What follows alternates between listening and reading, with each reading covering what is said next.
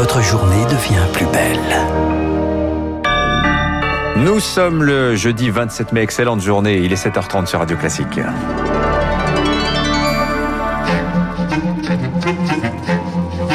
6h30, 9h, la matinale de Radio Classique avec Dimitri Pavlenko. Et c'est un plaisir de vous accompagner jusqu'à 9h. Le journal de 7h30 vous est présenté par Augustin Lefebvre. Bientôt de retour au bureau. On connaît ce matin, Augustin, les règles qui s'appliqueront à partir du 9 juin prochain. Eh bien, effectivement, le protocole sanitaire a été envoyé hier soir aux partenaires sociaux. Stéphane Geneste, le gouvernement insiste, ce retour au bureau doit être progressif. Et c'est la fonction publique qui est prise en modèle pour impulser la dynamique. Fini les 5 jours sur 5 à travailler travailler à la maison. À partir du 9 juin, ils seront au nombre de 3, un peu plus de la moitié de la semaine, donc à télétravailler. L'idée étant pour l'exécutif de ne pas abandonner cette mesure mise en place pour limiter la propagation du Covid, mais accompagner le retour au bureau. Alors, euh, c'est dans le public, les grandes lignes sont fixées. Dans le privé, il reviendra à l'employeur de décider quel format il adoptera pour le retour de ses salariés dans ses locaux dans le cadre de négociations en interne, sachant que les réunions en visioconférence seront toujours à toujours à privilégier. Une fois de retour au travail, donc pour de vrai, en chair et en os, pas question d'oublier les gestes barrières. Au contraire, port du masque obligatoire, distance d'un mètre de sécurité entre collègues à respecter. À la cantine, même règle que pour les restaurants, à savoir une jauge de 50% d'occupation. Et puis pour euh, les moments de convivialité, euh, Augustin, je sais que vous appréciez ça, elles seront autorisées à condition que toutes les mesures citées précédemment soient respectées et que le masque soit retiré uniquement pour trinquer. Effectivement, et on pourra trinquer avec la rédaction de Radio Classique qui va nous retrouver l'équipe de la matinale bientôt, on l'espère. Merci euh, Stéphane Joyce, toujours avec modération évidemment. Autre signe de ce retour euh, à la normale, les ministres Bruno Le Maire et Olivier Dussopt détaillent ce matin dans les échos la fin du quoi qu'il en coûte. Là aussi, ça sera une sortie progressive. Le projet de loi de finances rectificative présenté mercredi prochain comprendra 15 milliards d'euros d'aide supplémentaires pour les entreprises en difficulté. Et le Premier ministre Jean Castex dévoile, lui, en fin de matinée, un plan de 650 millions d'euros pour attirer les touristes à la montagne. Emmanuel Macron, le président, devait atterrir à 7 heures au Rwanda. Courte visite du président euh, pour tenter de renouer les liens. 27 ans après le génocide, 800 000 Tutsis massacrés par les Hutus et un rapport d'historien remis au printemps dernier qui rejette la complicité de la France mais qui pointe sa responsabilité. Marc Tédé, le discours d'Emmanuel Macron au mémorial du génocide ce matin est donc particulièrement attendu. L'Élysée annonce un moment d'une solennité particulière, un discours dans lequel le chef de l'État français s'adressera aux rescapés du génocide de 1994.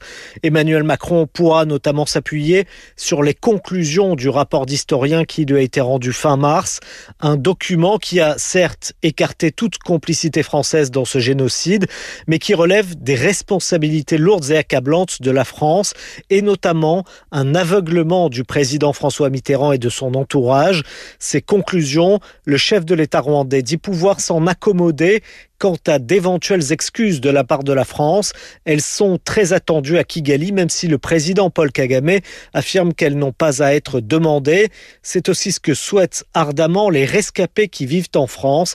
D'après leurs représentants, ce serait même un minimum. Marc Tédé. 7h35. Un cabinet de médecins vandalisé en pleine crise sanitaire pour presque rien. Radio Classique vous partage ce matin le témoignage fort du docteur Claude Fossé. Mante-la-Ville, lundi matin, quand le docteur arrive à son cabinet de médecine générale, il découvre des locaux saccagés. Le ou les vandales sont partis avec un maigre butin, une imprimante, un bloc d'ordonnance et un tampon encreur. Ils n'ont pas touché au stock de morphine. Bouleversé, le docteur a décidé de mettre fin à son activité. Il s'est confié à François Villeman. C'est en allant préparer les consultations du lendemain que Claude Fossé découvre la porte de son cabinet forcée et l'intérieur totalement saccagé ma vitrine renversée, toutes les vitres cassées, les meubles défoncés, tout ce qui contenait euh, renversé sur le sol. C'était vraiment l'apocalypse dans mon cabinet. Avec ce cabinet, il était l'un des trois derniers médecins de la ville et cet événement le laisse sans voix. Pourquoi on me fait ça à moi Ça fait 45 ans que je suis là. J'ai essayé de faire mon travail le mieux possible, comme tous les médecins. Je vais tirer ma révérence, je dévisse ma pancarte, et puis c'est fini. Et je pars euh, avec des regrets parce que j'aurais aimé quitter mon cabinet dans d'autres conditions que ça. Une décision qui sonne comme un crève-cœur pour le docteur Fossé qui a ouvert ce cabinet lui-même le 2 mai 1977, un lieu auquel il tient donc profondément. Tant de générations de personnes euh, et dans notre euh, métier, ce qui est agréable, c'est quand vous rencontrez les gens que vous ne voyez plus, mais ils viennent quand même autour de vous, ils viennent vous voir et puis ils vous disent le docteur comment ça va, voilà. Il souhaite désormais profiter de sa retraite, mais craint pour ses patients qui devront se tourner vers les deux derniers médecins de la ville. Un témoignage recueilli par François Villeman pour Radio Classique. Augustin, vous évoquiez les partenaires sociaux au début de ce journal sur la question du télétravail. On a depuis hier justement les chiffres du ministère concernant leur représentativité, la CGT étant fort recul. Hein. Baromètre établi tous les quatre ans à partir des résultats des élections professionnelles. La CFDT conforte sa place de premier syndicat du privé décroché en 2017. La centrale de Philippe Martinez perd, elle, près de deux points pour l'universitaire Rémi Bourguignon, spécialiste du syndicalisme. La CGT est en crise depuis 2013 et le départ de Bernard Thibault le syndicat est traversé d'un certain nombre de conflits internes et a du mal à mobiliser ses équipes syndicales. Donc à partir du moment où un syndicat est un peu moins présent sur le terrain, eh bien il a tendance à décliner à la fois en nombre d'adhérents et en score aux élections.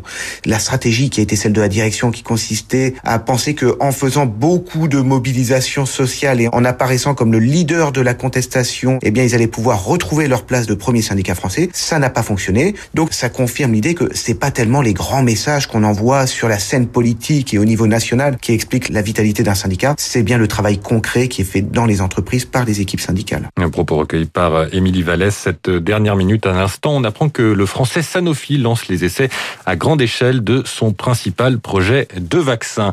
On termine ce journal, Dimitri, avec la mort de l'américain Eric Carl à 91 ans. Alors son nom ne vous dit peut-être pas grand-chose, mais son œuvre la plus connue va sans doute vous rappeler des souvenirs.